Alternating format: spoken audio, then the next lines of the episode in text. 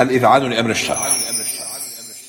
مطر الرضا يهمي وفاض الجود فالله بالخير الوفير يجود.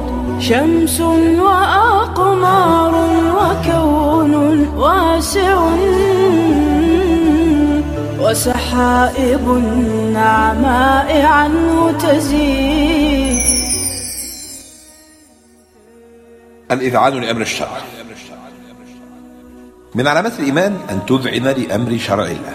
قال الله تعالى وما كان لمؤمن ولا مؤمنة إذا قضى الله ورسوله أمرا أن يكون لهم الخيرة من أمرهم. ومن يعص الله ورسوله فقد ضل ضلالا مبينا. الآية دي قاعدة من قواعد الدين لكن لا ينتفع بها غير المؤمنين. الخلاصة إن المؤمن لا يملك من أمر نفسه شيئا إنما هو ملك لربه. يصرفه كيف يشاء ويختار له ما يريد. وهذا التصريف وهذا التوجيه يحقق مصالح العباد حتى لو جهلوها إيه سبب نزول الآية دي؟ جاء في سبب نزولها أن النبي صلى الله عليه وسلم خطب زينب بنت جحش وهو يريدها لزيد بن حارثة خادمه زيد بن حارثة. فظنت زينب أن النبي صلى الله عليه وسلم يريدها لنفسه فلما علمت أنه يريدها ليزوجها من زيد أبت. فأنزل الله تعالى هذه الآية فرضيت وسلمت.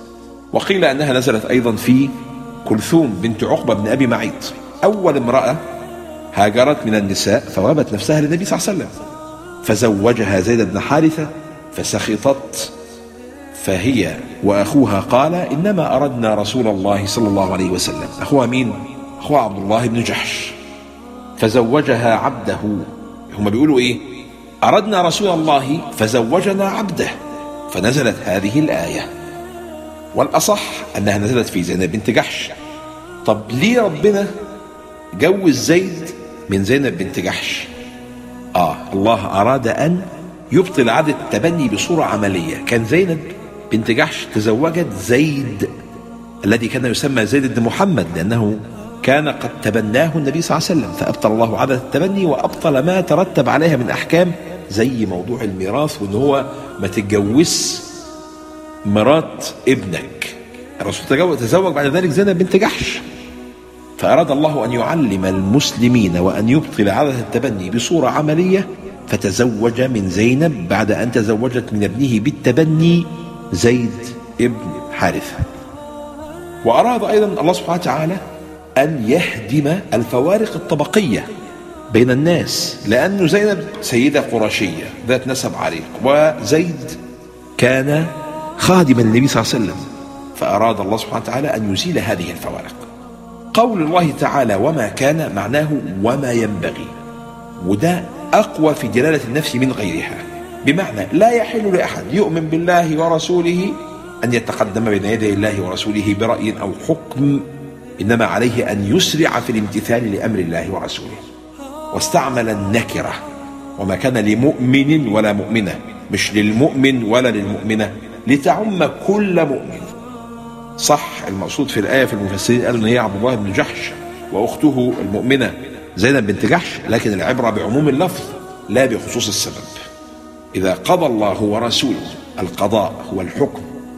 حكم مش رأي. تحكم ربنا سبحانه وتعالى على نفسك.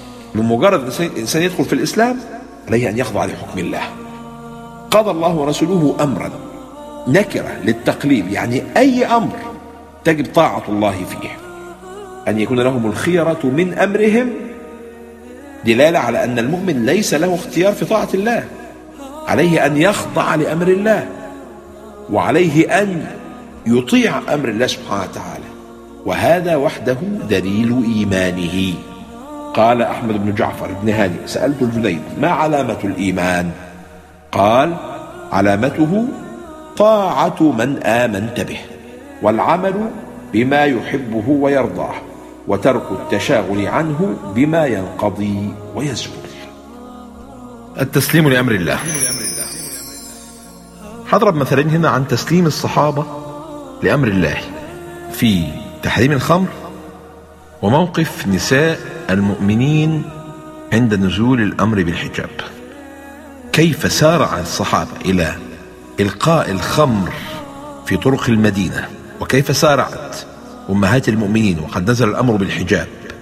ليلا فجأنا على صلاة الفجر وكأن على رؤوسهن الغربان مما ارتدوا من الحجاب.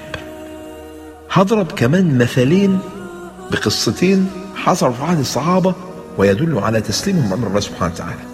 حديث النواس بن سمعان في شأن الدجال. قلنا يا رسول الله وما لبثه في الأرض؟ قال أربعون يوما.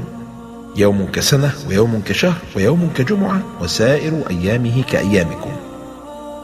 قلنا يا رسول الله فذلك اليوم الذي كسنة أتكفينا فيه صلاة يوم؟ قال لا اقدروا له يعني يقدروا له قدره. كل 24 ساعة تصلوا خمس صلوات.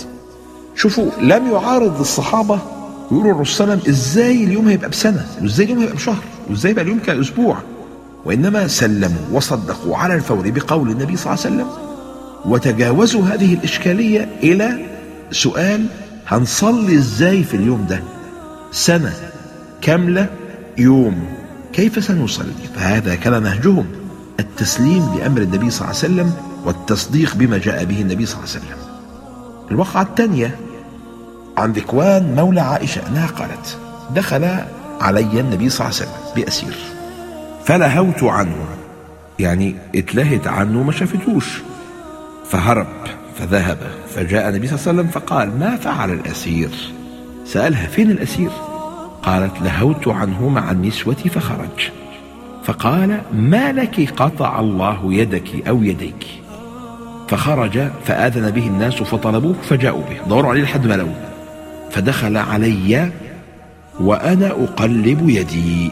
النبي صلى الله عليه وسلم دخل عليها وهي تقلب يديها. قال ما لك؟ أجننت قالت دعوت علي.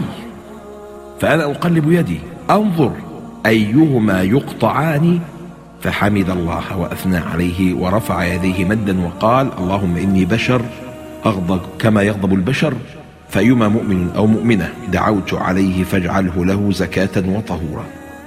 شوفوا السيدة عائشة صدقت دعاء النبي صلى الله عليه وسلم. أول ما دعا ربنا يقطع يديها خافت أن يستجيب الله دعاءه. فتقطع هذه اليد. هذا التسليم. رأيناه أيضا من مين؟ من سيدنا أبو بكر الصديق رحلة الإسراء. والمعراج. المشركين بيقولوا يزعم صاحبك أنه ذهب إلى بيت المقدس. نقطع إليه الرحلة في شهر ونرجع في شهر. ويزعم أنه ذهب إليه في ليلة. فقال إن كان قال فقد صدق. إن كان قال ذلك فقد صدق. صلح الحديبية سيدنا عمر الخطاب. يقول له أبو بكر الصديق إلزم غرزة. فإني أشهد أنه رسول الله صلى الله عليه وسلم وأن الحق ما أمر به ولن نخالف أمر الله ولن يضيعه الله. وبعد انتقال النبي صلى الله عليه وسلم إلى الرفيق الأعلى أمر أبو بكر بإنفاذ بعث أسامة قائلا والذي نفس أبي بكر بيده. لو ظننت أن السباع أكلتني بهذه القرية لأنفذت هذا البعث الذي أمر رسول الله صلى الله عليه وسلم بإنفاذه. وفي حروب الردة قال أبو بكر والله لأقاتلن من فرق بين الصلاة والزكاة والذي نفس أبي بكر بيده. لو منعوني عقالا كانوا يؤدونه إلى رسول الله لقاتلتهم عليه. وعشان كده فضل أبو بكر فضل أبو بكر ليه؟ للتصديق للتسليم للتسليم لأمر الله سبحانه وتعالى حتى قيل لم يفضل أبو بكر الناس بكثرة صوم ولا صلاة إنما فضلهم بشيء كان في قلبه.